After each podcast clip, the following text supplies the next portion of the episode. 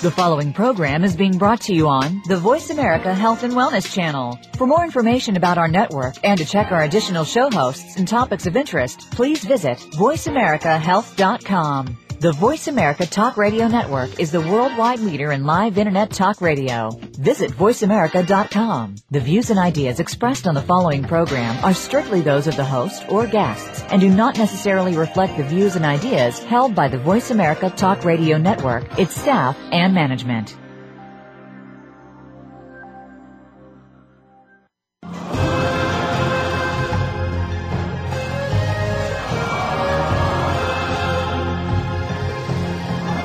Welcome to Primal Body, Primal Mind. Your host, Nora Gedgaudas, is here to take you on a fun-filled and informational journey through the mind and your body with a focus on neurofeedback and healthy nutrition and what it can do for you, your family, and friends. Now here's your host, Nora Gedgaudas. Well, hello there. Good morning from beautiful Portland, Oregon, and welcome to Primal Body, Primal Mind Radio. Well, today we're going to be covering two very different topics on this show. And in the first half hour, we're going to be talking about the subject of grains. Are they really the health food everyone seemingly would have you believe? And we'll also look a lot more closely at the subject of gluten, the protein contained in grains and in many grains, and, and why this might be affecting your health and or the health of someone you love far more than you know. We'll be welcoming naturopath, naturopathic doctor, Dr. Daniel Chong to share on this topic with us as a doctor who's looked into this subject, sees the effect on his patients and has chosen a gluten and grain-free life for himself and his family, including uh, a couple of small kids, he has a lot to say that we can all benefit from. Daniel is great. But also in the second half of the show today, we'll be discovering one of the most interesting and esoteric areas, uh, discussing one of the most interesting and esoteric areas in the field of neurofeedback, something called alpha theta training. Joining us for that will be Professor Julian Isaacs. He's an educator, researcher, and a neurofeedback clinical expert who has specialized in alpha theta work. And he's going to be helping us today to unravel its really fascinating mysteries.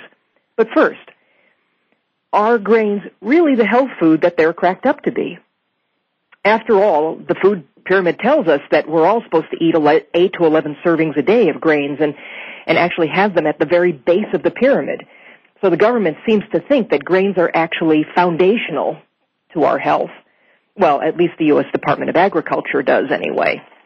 But is that really true? What's the evidence? Well, to start with, let's look at this from a common sense perspective, shall we?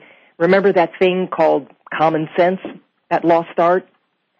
Well, let's take a walk back down memory lane to about 2.6 million years ago and look at that entire span of time. What did our diets look like for nearly that full time? And when did grains really enter the actual picture? Well, if you want to consider it from the perspective of, say, using a whole yardstick to measure with, the entire span of that yardstick, right up to the last few millimeters, would have human beings living basically 100% as hunter-gatherers. And only in the last few millimeters would you have humans eating any significant amount of grains at all. Now that agri- the agricultural revolution, it really only took place about 10,000 years ago in ancient Samaria, which is a drop in the bucket in the span of, of, of human history. And it really didn't sweep over the rest of Europe until about 2,000 years ago. Again, you know, geneticists tend to agree that it takes anywhere from 40 to 100,000 years for human genetics to really catch up to a major change. So even where human cultures were, you know, that, that, I mean, that isn't really enough time for us to have fully adapted to grains as a major source of food for us. And even, even where human cultures were adopting agriculture as a necessity back then, humans still ate as many animal source foods as they could, as they could possibly get their hands on. Agriculture became a necessity for us when many of the large animals we hunted, the megafauna, like the woolly mammoths for instance, they died out at the end of the last ice age. We had to do something or starve. So we figured out that we could cultivate this comparatively inferior food and that it could keep us alive. But we've paid a real price for that. Humans literally became less healthy. We see this in the burial remains, uh, you know, the evidence in the burial remains of many of our post-agricultural ancestors and we've been able to compare this with the bones and skulls of our pre-agricultural ancestors. They've also been able to compare the health of more modern day hunter gatherers with the health of more agrarian cultures. The differences are pronounced and even astonishing. Following the adoption of grains as a significant food source, we became shorter. Humans became shorter and our bones became less dense. Our teeth developed more problems. We had many more birth defects, much more malnutrition and degenerative disease. People developed things like rickets, osteoporosis, mineral deficiencies of all kinds. We developed scurvy, beriberi, pellagra, vitamin A deficiencies, omega-3 deficiencies, anemias, tooth decay, skeletal abnormalities, and maloccluded dental arches. We got more infectious diseases, more infant mortality, and a shorter lifespan, all following the adoption of grains. We even had a reduction in the size of our brain. Now, here's a short list, just for the heck of it, of some of the problems that have been clearly associated with grain consumption, okay? allergies, food sensitivities, autoimmune disorders, colon cancer, pancreatic disorders, mineral deficiencies, celiac disease, epilepsy, dementia, degenerative brain and central nervous system diseases, certain kinds of neuropathies, myopathies, as well as things like autism and schizophrenia. We also had to start working a whole lot harder after we began farming. Hunter-gatherer societies they had a typical workday of maybe three or four hours. You hunt, you gather, and you're done. Compare this with all the backbreaking labor and for eight plus hours in a day out in the fields once we adopted a farming way of life. It may have made what we refer to as so-called civilization possible, but it hasn't exactly created a better quality of life or in some ways better health for human beings. And our modern day dependence on grains has been our greatest source of population explosion and damage to the environment monoculture agriculture. Now that dependence on only two or three crops for the vast majority of the food produced in this world has made a small handful of corporate interests unreasonably powerful in ways that are ruthlessly decimating cultures, rainforests, and food diversity the world over, to say nothing of the amount of fossil fuel that it takes to farm these foods. Well, agriculture has led to the greatest greed and the greatest corporate power the world has ever known. But of course, we're here to talk about health. I don't mean to get too far off track with that, but it's it's stuff that's I think important to consider. The media and other public authorities would have us believe that grains should be the foundation of everybody's diet. The term healthy whole grains just sort of rolls right off the tongue, doesn't it?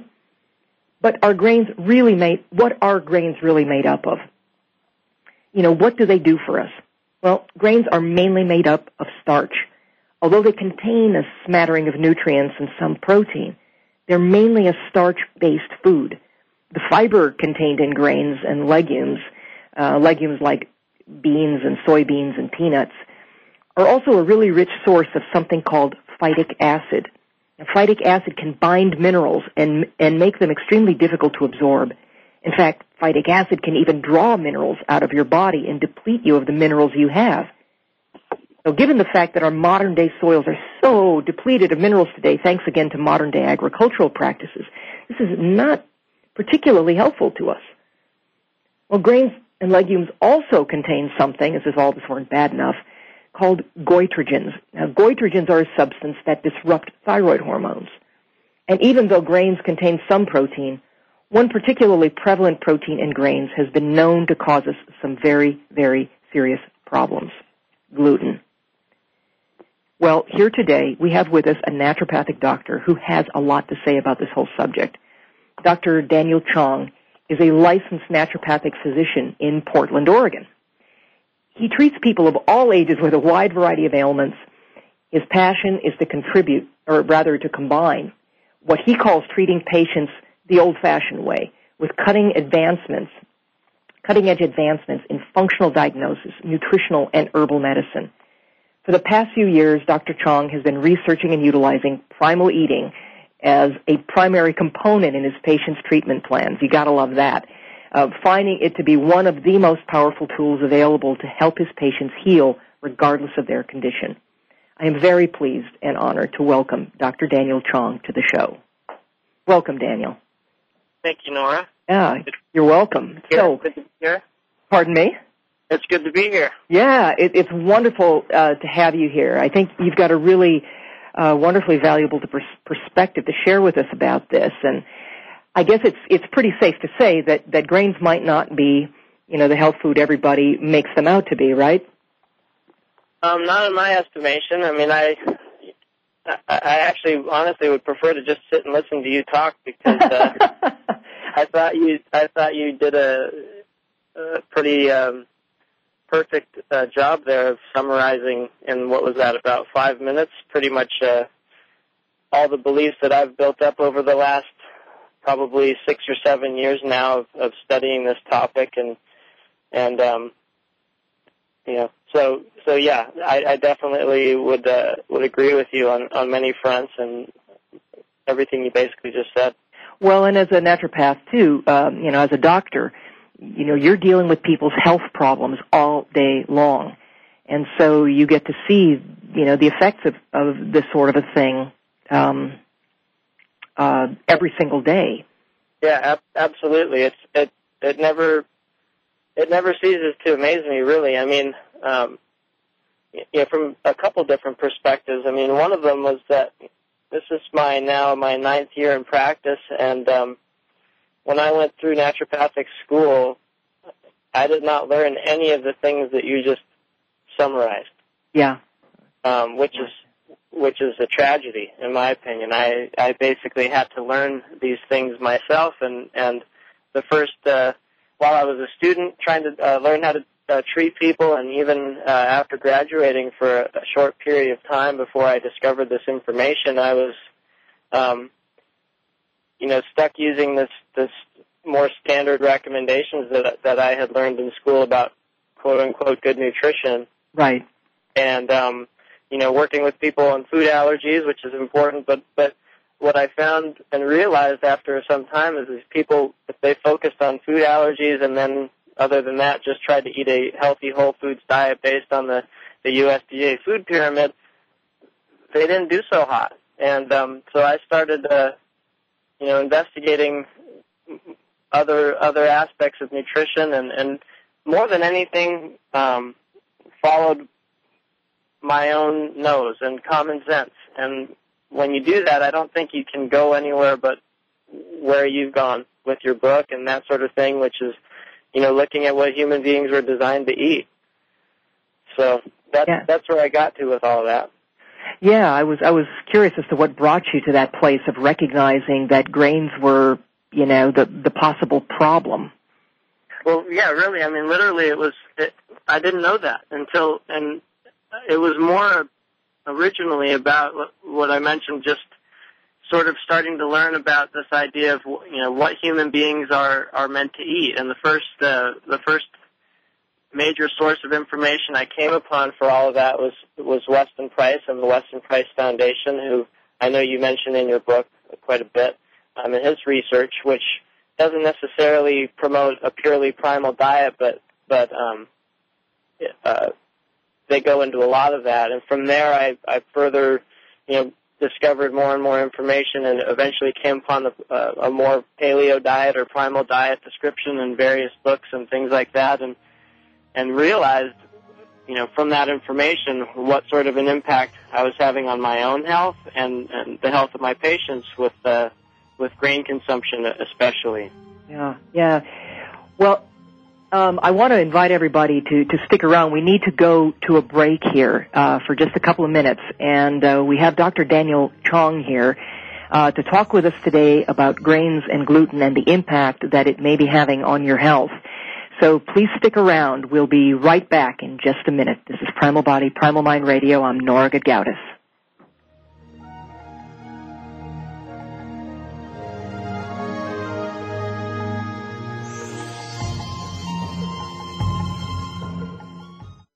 Opinions, options, answers. You're listening to Voice America Health and Wellness. NBC science consultant Dr. Mark Steinberg says every so often you encounter a gem among the dross competing for your attention. Such is the case with Primal Body, Primal Mind, written by Nora Gedgaudas. Primal Body, Primal Mind is a non-fictional excursion into the realm of biology, politics, and self-care that you will never get from formal academic education. It's a nutritional treasure map leading to optimal wellness the way nature intended. A jewel Thom Hartmann, acclaimed author, scholar, and national radio host, says if you want to really know how your body and brain work, read this book. Go beyond the low carb and paleo diet to discover the ultimate key to health, a better brain, weight loss, better mood, and a longer life. Primal Body, Primal Mind will show you how you can save more money eating incredibly well than you ever believed possible. You can order the life-changing book, Primal Body, Primal Mind today and sign up for Nora Gedgaudas' weekly blog update at www.primalbody-primalmind.com. Want to learn more about neurofeedback? Want to find a trained clinician for yourself or for a loved one? Or maybe you are a professional looking to offer this powerful, non-invasive technique to improve results for your toughest clients.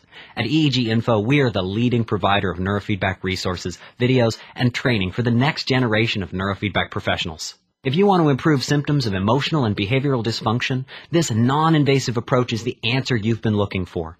Neurofeedback is successful in helping people of all ages achieve a feeling of greater health and well-being.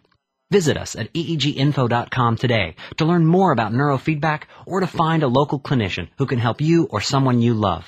Unlock the full potential of your brain today. Visit eeginfo.com. Are you looking for a new perspective in today's challenging economic and personal times? Join the journey to your personal best on the Sky's the Limit radio program, featuring your hosts Karen Lovett, Jackie Lonnie, and John McDermott. The engaging discussion will center on concrete ideas and actions to help improve your personal wealth, love, appreciation, power, choice, relationships, and more. Karen, Jackie, and John will guide you to your true power of choice on The Sky's the Limit, Wednesdays at 6 p.m. Eastern, 3 p.m. Pacific on Seventh Wave Network. Your life, your health, your network. You're listening to Voice America Health and Wellness.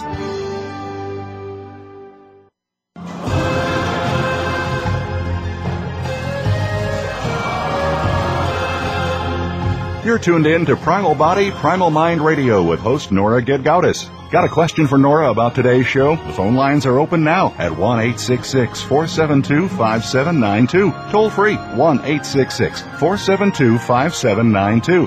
Now back to our show. Here's Nora. Well, welcome back to Primal Body, Primal Mind Radio, and we're here today with Dr. Daniel Chong, who's a naturopathic physician in the Portland, Oregon area. Um, and we're talking about uh, you know, grains and gluten and, and why these things are not necessarily a health food for us. And, um, you know, when we were, when we left off, uh, we, we were talking a little bit about this and, and I was remembering that the, this article I, I recently came across, uh, that suggested that the evidence seems to be that gluten-related problems are really on the rise and they may even be four times more common than they were even 50 years ago. Um, I, I know that one study out of the University of Chicago, uh, Celiac Disease Center, they estimated that one out of every 133 otherwise healthy people in the U.S. suffers from celiac disease, but some other studies will estimate this number to be more like one in 33. I mean, can you ex- help explain to the audience just what celiac disease is and why they might want to pay attention to the possibility of it? Well, um, celiac disease really, in my in my uh, view, is the the sort of utmost expression of, of gluten sensitivity. But what you know, what some people make the mistake of believing is that if they don't have diagnosed celiac disease, then gluten is fine for them. But really, the way I look at it is, if, if you don't have diagnosed celiac disease, that doesn't mean anything. I tell my people all the time, or my patients all the time, that you know, in my opinion, we all have a varying degree of gluten sensitivity, and that's mostly because um, it's simply, in my opinion, and in the opinion of a lot of other people who have reached this, uh, researched this uh, to the umpteenth degree, that that it's just not a food that we're really designed to consume. Yeah, boy, I, sh- I so totally, uh, totally agree with you. I think one of the other issues too is that people say, "Oh yeah, well, I know I'm I'm I'm gluten sensitive, but you know, I I really I try to avoid it most of the time. You know, you get that where people say, "Well, yeah, I, I mostly don't eat it, just you know a little bit, but you know, I eat a lot less than I used to." And of course, what people don't realize is that when you're sensitive to this stuff, it's an all or nothing proposition.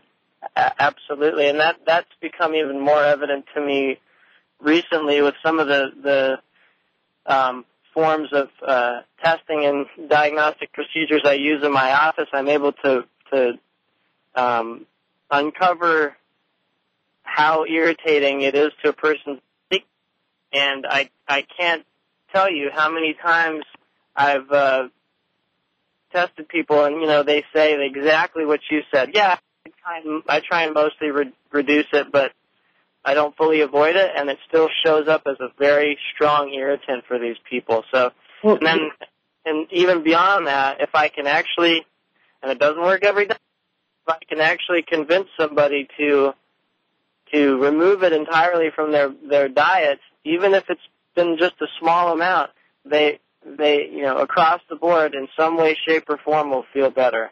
Yep. Well, and uh, my understanding too is that just a single dose of gluten can it can be enough to set up an inflammatory response that that literally can take months to correct. Oh, absolutely. I mean, I can give you an example of just a, a patient I saw recently who um, is is ex- pretty exquisitely sensitive to gluten, and, and literally she once she discovered this and stopped eating it, she lost I think it was 20 pounds over the course of two weeks. Wow. She she was able to stop her um, antidepressant depression medication. But the most amazing thing was once she had gotten into the groove, so to speak, and had been avoiding gluten for some time, she happened to go to a restaurant and uh, order. She was starving, so she ordered what they had, and they had sandwiches. So she ordered a sandwich, took the bread off, and threw that away, and basically just ate the insides. Yeah. And she was sick for two days after that because there was some residue on the food that she ate, right? A few crumbs. I mean, it's it's unbelievable. And and again, I would consider that on the far farther end of the spectrum in terms of how sensitive you can be, but but it should show people at least how powerful um, the effect can be. Right, and, and one of the examples I had talked about too was um, when we were on break.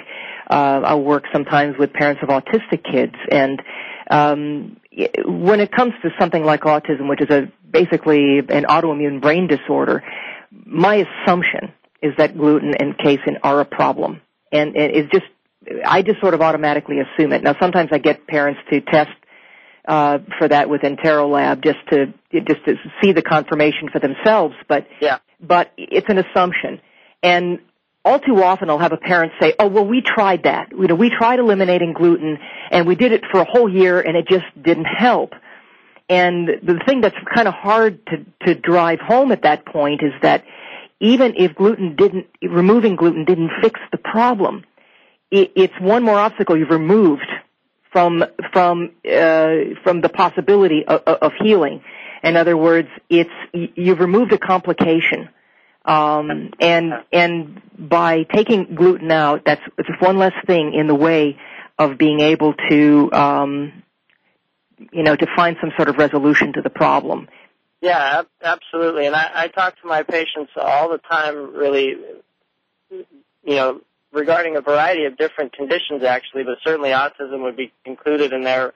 About this idea of if you imagine that your body has a garbage can in it, and and it can it can really only hold so much garbage. And if you're trying to, or if you, you if you come down with a chronic condition of some sort or another, in one way, shape, or form, that can mean that your garbage is full and or even overflowing. So one of the crucial steps to overcoming whatever a person is dealing with, whether it be autism or or um, any other number of different chronic conditions, is to try and remove as much garbage as you can from your system. And in my opinion, gluten is garbage for everybody. And it sounds pretty strong, and I wouldn't, I didn't used to have that strong of an opinion until I saw how people recovered when they, when they would remove it from their diet. But, but going to the, to the example you gave about people who have removed gluten from their diet for a year or whatever and it didn't seem to help, that obviously also speaks to the complexity of the, of the condition and how, you know, there's, there's another, a number of other things to consider and, you know, honestly, in my opinion, your book does a really good job of, of going into a lot of these other things because this is unfortunately just scratching the surface of the topic of diet and, and, you know, nutrition and what we can do to, you know, fully optimize our health. And, yeah, I, um, I I agree with you. It's just you know the tip of the iceberg, I, for sure. But, you know, a lot of people get just totally freaked out at the prospect of eliminating grains from their diet. I mean, this means no bread, no pasta, no crackers, and Yeah, yeah. where gluten is concerned, not a whole lot of, you know, uh, you know, a whole lot of other things, including processed foods and, and a lot of condiments. So, Yeah. you know, as, as a, as a parent, you know, of, of kids, you know, I mean, I know that you avoid grains and gluten yourself and, and you've got kids who are, living a gluten-free life. So, I mean, as Dr. Phil would put it, how's that working for you? uh, it, I I cannot say it's been easy. So you know, I, I'm I am really able to emphasize emphasize with uh, or empathize with my with my patients a lot of the times, especially people who bring their kids in to see me uh, when it comes to changing peop changing their kids' diet. Um, it's been a major challenge, and uh, you know, a lot of the work that I've done as a parent is involving is involving diet. But I can say, you know, without a doubt, it's been extremely helpful. One of my my older son um, had some very very noticeable changes when we mo- removed both gluten and and casein from his diet, and he's such a picky eater. We're, we haven't quite been able to fully get to the point of a grain free diet with him, but we I try it on most days of the week, and I, I do tend to notice an improvement in his mood and his uh, you know overall quote unquote excitability you might call it um, yes, yeah. when we when we go through a day where he's eating more fats, more protein, um, things like that.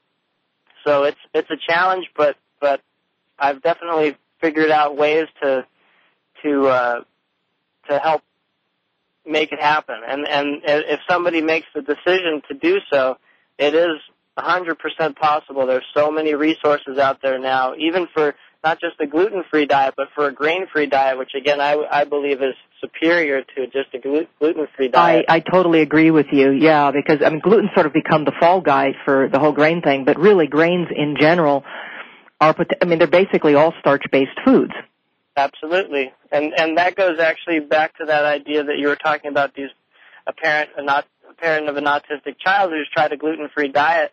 I've seen it so many times, and I actually saw this a lot when I was in school when we focused so much on food allergies and less on what our bodies were designed to eat. Is these people would eat these gluten-free diets, and they'd be eating gluten-free cookies, gluten-free bread, gluten-free pasta Yep. for the majority of their diet, and and not understanding why they still had diabetes or why they still had digestive problems or whatever. And the Or point is, hyperactivity, or you know, Yeah, or yeah. You know, excitability, as you call it. Exactly. So while most people don't want to hear it, and most people will, you know, fight me at least for a little bit, you know, grain free is definitely the way to go, and and that's you know again one of the reasons why I was so excited to see your book come out because I think you know there's a lot of books out there now about the paleo diet or the primal diet, but I still unfortunately think they most of them get at least part of it wrong, and I think most of a lot of that has to do with um, information on fat consumption, which is obviously another topic in and of itself. But Right, right. People are still influenced by that conventional thinking. yeah, yeah, and your you know your book does such an excellent job of talking about that side of it too. And you know, I I can say without a doubt, I'm not getting any uh, any cut of the profit on your book. No. So that's, that's not why. and I'm thinking about sending you a I'm, uh, check. yeah, yeah, that's not why I'm talking about it, but it is one of the only books I've seen that that really goes into you know and hits all the the main the main things to think about, not just this uh, gluten versus non-gluten versus grain topic, but, but pretty much everything. So Yeah. Wow. Thank you so much. Uh, that's uh, very, very flattered. What, what's your best advice as a doctor concerning the dietary gluten and grains? I mean, what's your best advice as a parent wanting to eliminate these foods from your family's diet? Well, I would say first and foremost, you have to make a decision. You have to decide that you're gonna you're gonna do what it takes to get your child healthy or yourself. Um, I guess set your priorities. Yeah.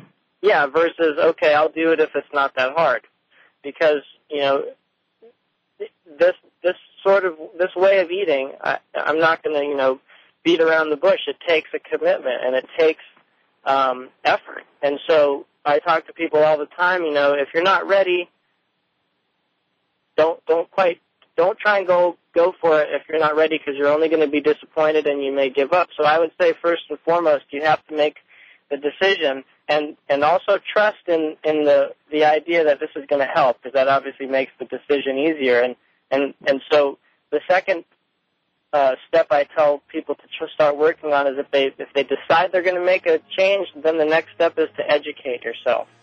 And to, and so the point being is I don't see people respond very well in terms of changing their diet or their lifestyle if I just tell them what to do. I, these most people need to understand why, not just what.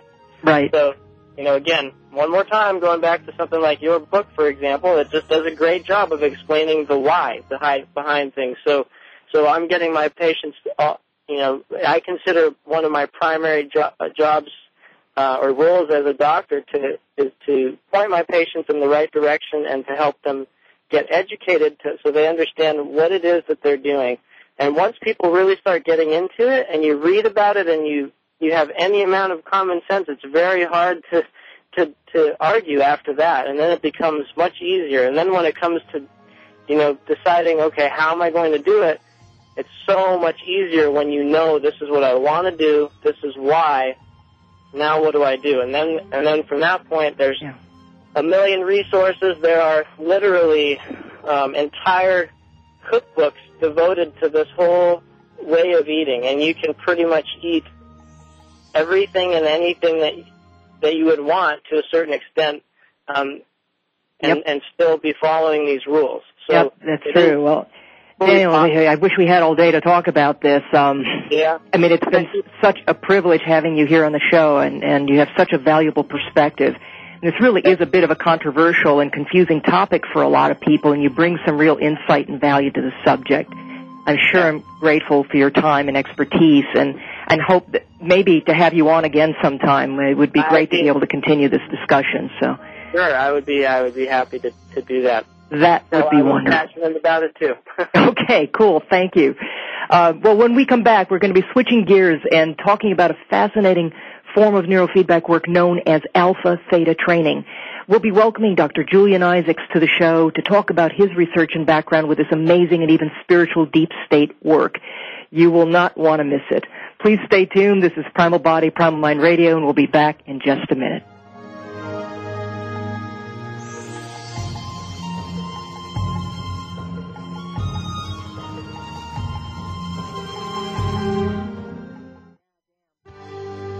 Your life, your health, your network.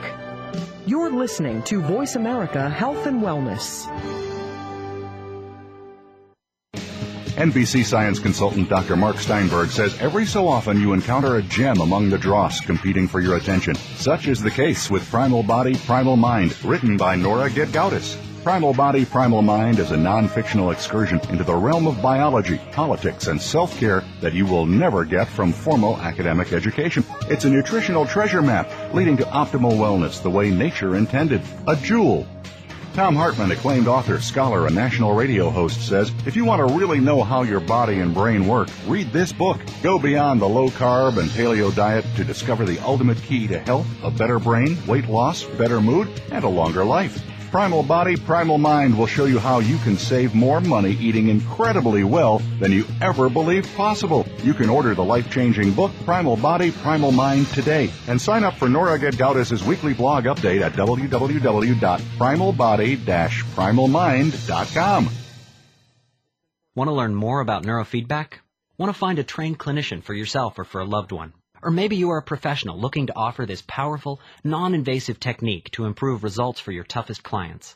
At EEG Info, we are the leading provider of neurofeedback resources, videos, and training for the next generation of neurofeedback professionals. If you want to improve symptoms of emotional and behavioral dysfunction, this non-invasive approach is the answer you've been looking for. Neurofeedback is successful in helping people of all ages achieve a feeling of greater health and well-being. Visit us at eeginfo.com today to learn more about neurofeedback or to find a local clinician who can help you or someone you love. Unlock the full potential of your brain today. Visit eeginfo.com. Interstate Sportsman Talk radio show brings two well-known outdoorsmen to the Voice America Network with hunting and fishing info news, talking about everything from new sporting gear, places to hunt and fish, and getting more from your recreation time. Join hosts Brock Ray and Don Kirk Friday mornings at 6 a.m. Pacific Time, 9 Eastern for the Interstate Sportsman on the Voice America channel. Your life, your health, your network. You're listening to Voice America Health and Wellness.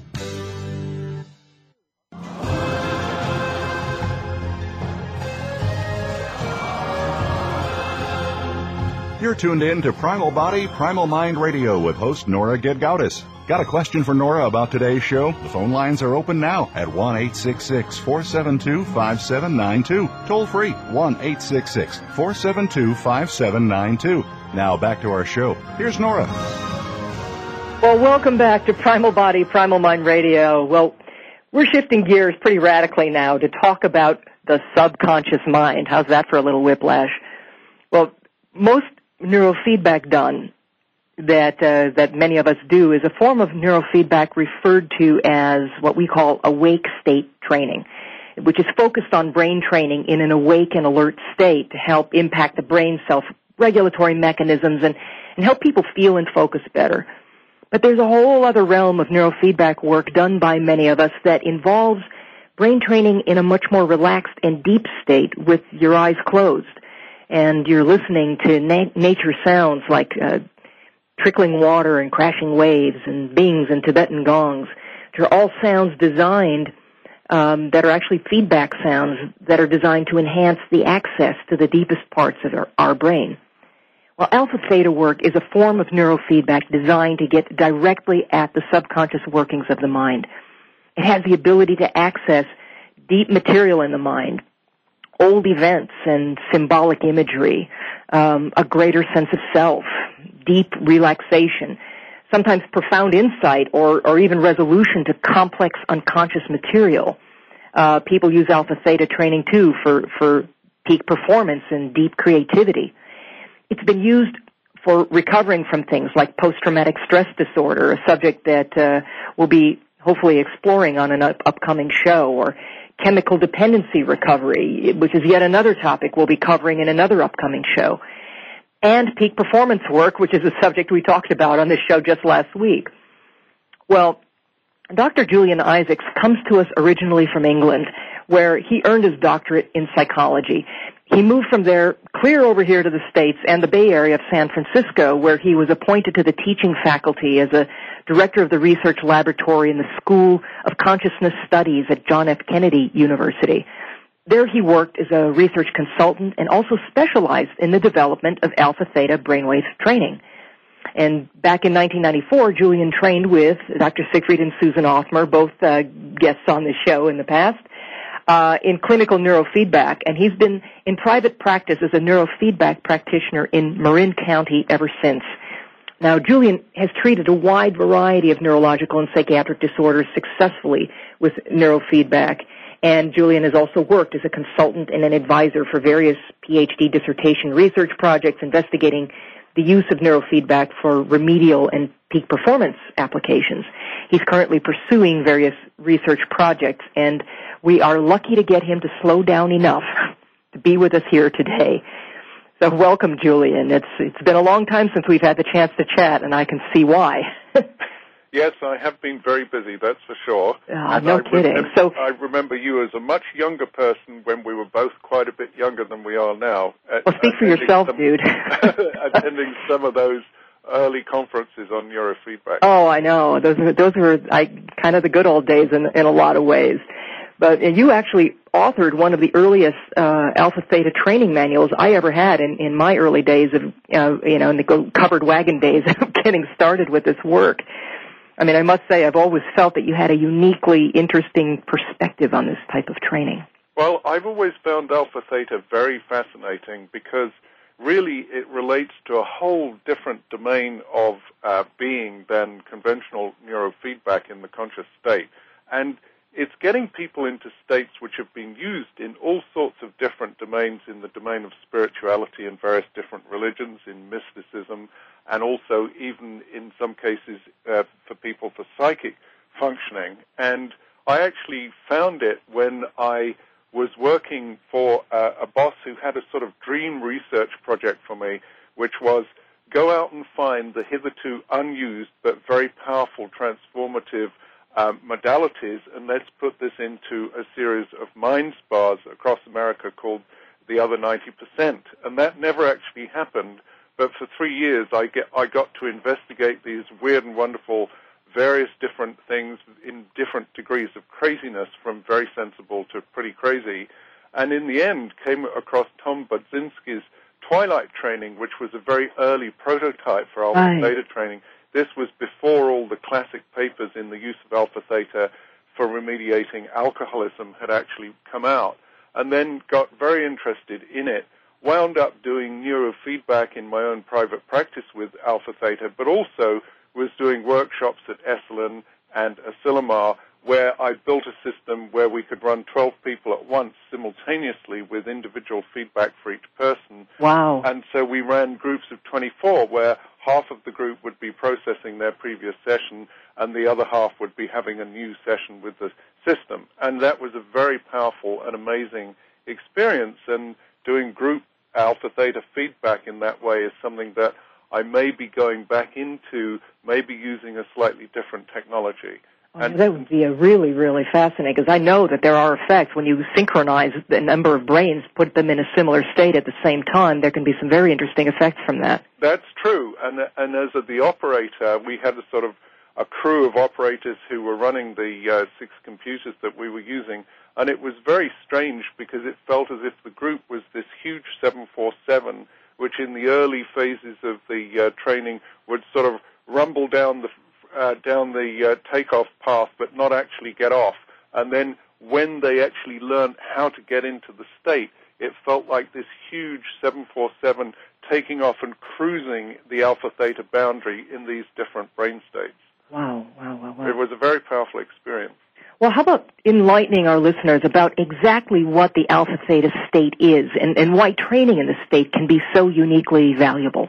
Well, What's interesting is that pretty well everybody has been in an alpha theta state because it's the part of the spectrum of different conscious and relatively less conscious states that we go through when we fall asleep. So as we fall asleep, as we relax, we close our eyes, and for most people, when they close their eyes, they start producing a brainwave which is called alpha. And alpha was named by the Brits because they were sort of Greek scholars in those days, and alpha was the number one brainwave because it's always the biggest brainwave in somebody's right. um, head, usually. Yeah, and so you that start, idling rhythm. That's right, and it's the idling, resting rhythm of the brain. And alpha, when you're fully awake, should be around 10 cycles a second, and it's bigger at the back of the head than the front. And so you start producing the alpha brainwave, and then as you get more relaxed, the alpha slows down, so it goes from 10 to down to 9 and maybe even 8. And then something really interesting and different happens, which is that you get periods where the alpha brain waves go down in amplitude and the theta brain waves, which are from the limbic system and the more so-called primitive parts of the brain, gets much bigger. And so you go through a state which is called the alpha theta crossover. It's called the crossover because the alpha gets small and the theta gets bigger than the alpha. So you cross from alpha to theta.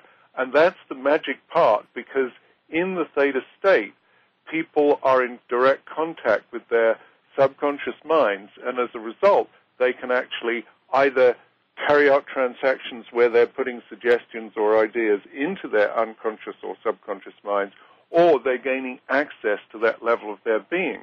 So it's being used for psychic training, for spiritual training, for various forms of meditation involve that as well. And not everybody is fully conscious in that state. Sometimes people do something that's called clicking out in the Monroe training program, or it's got various different terms. It's basically where you just blank out. It's almost like when you've had a big lunch, you go back to the office, you're sitting in the chair, you start dozing, and your consciousness clicks in and out. And that's a magic period of time which in normal circumstances we slide through that area of our sort of conscious functioning very quickly to go into the deeper layers of sleep. What you do with alpha theta training is to provide auditory feedback which guides the person to keep clicking in and out instead of plunging down into that deeper state. And although the person may be unconscious, there's something going on because in that state, if you ask them to open their eyes or do something, they will come to and do it. They're not really asleep, even though they may be partially unconscious. And for some people, that state can be fully conscious, although very altered from the normal state. And because of its relationship between the conscious and the uh, subconscious minds, it's then possible for your conscious mind to actually obtain wisdom, advice, or even very different perspectives from the unconscious, which is why it's used for psychotherapy. Right, right. Well, this is that's such a succinct and beautiful way uh, to introduce that that whole uh, subject. And what we need to do right now is go to a quick break. And so when we come back, we'll be talking more with Dr. Julian Isaacs about his work with Alpha Theta and what um, why it could be an extremely helpful tool for so many things. I'm Nora Gedgaudas. This is Primal Body, Primal Mind Radio, and we'll be back in just a minute.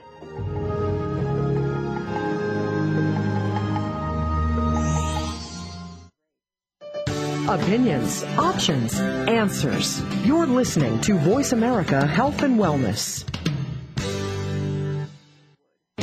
NBC science consultant Dr. Mark Steinberg says every so often you encounter a gem among the dross competing for your attention. Such is the case with Primal Body, Primal Mind, written by Nora Gedgaudas. Primal Body, Primal Mind is a non-fictional excursion into the realm of biology, politics, and self-care that you will never get from formal academic education. It's a nutritional treasure map leading to optimal wellness the way nature intended. A jewel Thom Hartmann, acclaimed author, scholar, and national radio host, says if you want to really know how your body and brain work, read this book. Go beyond the low carb and paleo diet to discover the ultimate key to health, a better brain, weight loss, better mood, and a longer life. Primal Body, Primal Mind will show you how you can save more money eating incredibly well than you ever believed possible. You can order the life-changing book, Primal Body, Primal Mind today and sign up for Nora Gedgaudas' weekly blog update at www.primalbody-primalmind.com.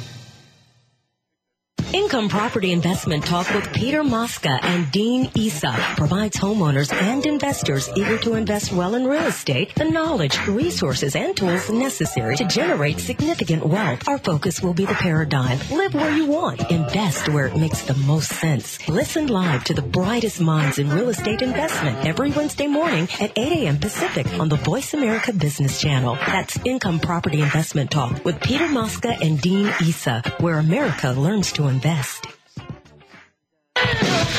Is there truly a lesson in every situation? Can you learn from another person's experiences or are lessons learned when they only happen to you? Dave Pelzer, number one national and number one international best-selling author, challenges listeners to stand tall, to be accountable no matter what the setbacks, and to recommit to enhancing their lives as well as assisting others around them. Listen to the Dave Pelzer Show every Friday at 10 a.m. Pacific on the Voice America Radio Network opinions, options, answers. You're listening to Voice America Health and Wellness.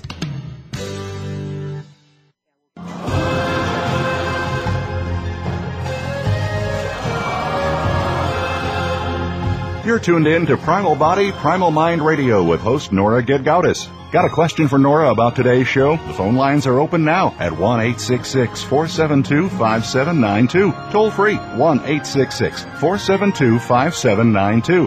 Now back to our show. Here's Nora. Welcome back to Primal Body, Primal Mind Radio, and I'm Nora Gedgaudas, and we have with us today Dr. Julian Isaacs to talk about this fascinating facet of neurofeedback training called Alpha Theta training, which basically gives us direct access to all the workings of the subconscious mind, and it can have a really profound effect, not just therapeutically, but but also just simply on the psyche and and on the uh, sort of the evolution, I think, of our own consciousness. It's it's, it's certainly among the most esoteric work that we do in this field. But I wanted to ask you, uh, uh, Julian, what what areas surrounding alpha theta work have you had the most experience working with, and what has been some of the most uh, fascinating aspects of this work for you? Um, one of the areas that I've explored extensively is working with people who themselves are healers of various sorts or psychics of various sorts and doing group alpha theta or individual alpha theta with them. And that's usually really worthwhile because these people are already sophisticated in terms of understanding um, altered states, and so they can utilize alpha theta really amazingly well. And we had in some of our workshops people who were having extraordinary experiences which normally wouldn't be accessible to people um, unless they'd meditated for many, many years. And this is a very interesting um, possibility. It's a, it's a research uh, interest of mine because I'm looking at the moment at concentrative meditation and seeing if we can use neurofeedback to improve people's ability to do the jhana meditations of the Hinayana school of Buddhism. But that's rather exotic. Yeah. To come back into more well-known territory, the two things that Alpha Theta are really wonderful for are dealing with pain and also dealing with anxiety. Mm-hmm. Although there are also other neurofeedback approaches, we were talking in the break about the slow frequency neurofeedback. Right. I uh, used it with the Cygnet system, and that's very wonderful for anxiety. that was developed by the Othmers. Yes, that's right. Yeah. Um, but the other the other use of alpha theta can be in working with people with PTSD. If you've had a traumatic background history, then alpha theta is very wonderful because what it does is it allows you to really free yourself experientially in session from the terror and the fear associated with traumatic experiences and to be able to actually reconstrue what the meaning of that experience is and therefore to actually recover from it. And this is one of the earliest uses of it. The very earliest was for alcoholism. Then it was for PTSD in alcoholic vets and right. it's been used for PTSD ever since, and that's very powerful. For ordinary people who just want to play, alpha theta can be a very interesting way of exploring their own consciousness and uh, accessing more depth in terms of understanding the meaning of their lives, finding out what they actually want to do with themselves and what their life is about. And it can also, as you've mentioned already, be used for peak performance. And so Yep. There was a British study of the use of, peak, of alpha theta uh, by musicians, and they found that the alpha theta group really did improve their musical skills much better than the control group when they compared the two after the uh, treatment of, with the alpha theta. Yeah, I, I had a friend who was a, a musician who uh, used to come and, and, and especially request alpha theta sessions, partly because she found it so creatively enhancing, but also because she found it consistently gave her these wonderful celebrity dreams. she didn't seem to get any other way. So I, I, would never thought of advertising it as producing celebrity dreams, but I think but there you go. go. good idea. But the point you make is really valid in the sense that a lot of our creativity comes from our subconscious mind, and right. therefore, if we can tap into it, it will suggest ways of getting into those states. And one of the more fun and light-hearted things um, that I'd like to comment on is that recently I had a friend who got this very interesting book, which was really written for witches about how to get into fairyland and talk to the fairies and such like. And I was reading it for amusement, and what I realized was that in fact a lot of what was being suggested was the utilization of alpha theta for imaginative play at some levels, for the entering the imaginal world, and maybe people with psychic ability could meet fairies or whatever. I don't want to comment on the reality or not of, of the wee people, but right. um, it's very interesting that you find this state cropping up in all sorts of different anthropological contexts as well. Yeah, it, it just it has. There's just so much rich uh, richness to this whole realm of the subconscious work. I mean, I remember uh, reading your Alpha Theta manual, and and I've since noticed this kind of thing um, since then where you related a story concerning the sort of synchronous connection that's sometimes experienced between the neurofeedback practitioner and the client in yes. the chair. Yes. Um, you know, perhaps in no other neurofeedback work, you know, is, is this is there more influence by the state of the practitioner during the course of the session? And I, I seem to remember one particular story related involving the practitioner daydreaming during the alpha theta session about planting a garden. remember that one? Yep, yep and uh, the the woman was thinking about what kind of you know about planting you know corn and tomatoes and whatever what she was going to do when she got home And then the woman who was actually experiencing the session came out of the session saying, well, you know, it was the strangest thing. I was getting these images of tomato seeds and, you know, little seed packets of all these different kinds of vegetables and things. She said, I have no idea what that means. and What's very interesting, yes, and, and that's a standard thing in alpha theta training. So as a clinician, you have to be very careful about your psychological hygiene during the period of running your client because you have to be in a state that's favorable for your client because it's very natural for humans to have a strong telepathic contact with each other and the alpha theta certainly enhances it. Yeah. And and so that's a very powerful aspect of it. Well, Julian, I, this has been a really rare treat for me to reconnect with you and your work and certainly a rich opportunity for my listeners to learn about alpha theta work from your unique perspective. I, I really hope you won't be a stranger to this show and that you'll come back again to share with us more what you're doing. I, I would like to actually spend a whole hour at some point. Uh, you're a fascinating guy and a real asset to the field, so thanks so much for being here. And Nora, I'd like to appreciate you for what you're doing both in dietary terms and also also the breadth of your show. I think what you're doing is just great. Oh, thank you, Julian. Thank you so much. Um, and, and for the rest of you, I, I would like to invite you all to tune in to Primal Body, Primal Mind next week when we take on the subject of vegetarianism and explore a few of the pitfalls associated with this diet and lifestyle choice.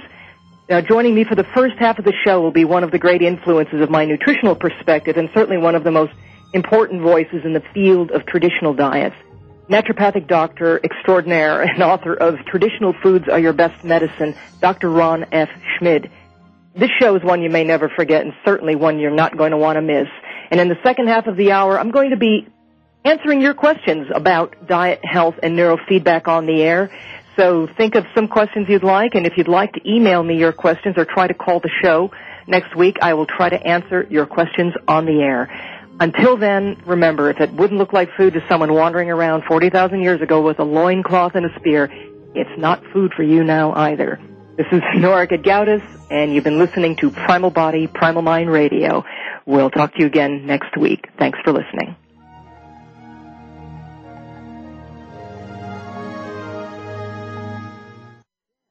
I would like to thank my sponsors, the EEG Institute, offering the most trusted and respected source of information and training for neurofeedback, truly world leaders in the field.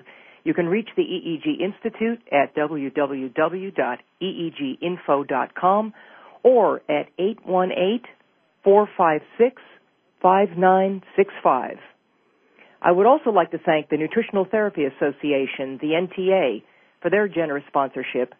The NTA is the best, most trustworthy and reliable source of foundational nutritional education and nutritional therapist training here in the U.S. and possibly the known universe. I just can't say enough good things about this organization.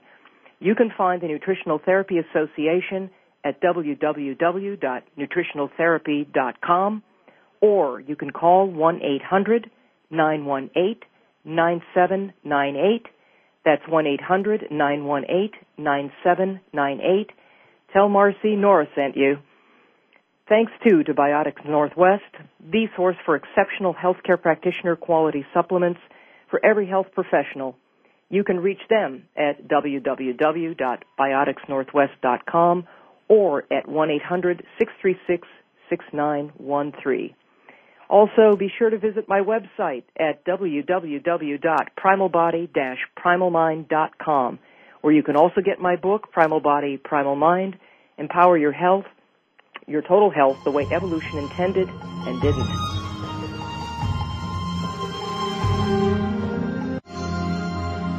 Thanks again for listening to Primal Body, Primal Mind Radio, hosted by Nora Gedgaudas. Come back for another great program next Wednesday at 1 p.m. Eastern, 10 a.m. Pacific Time on the Voice America Health and Wellness Channel. And have a great week.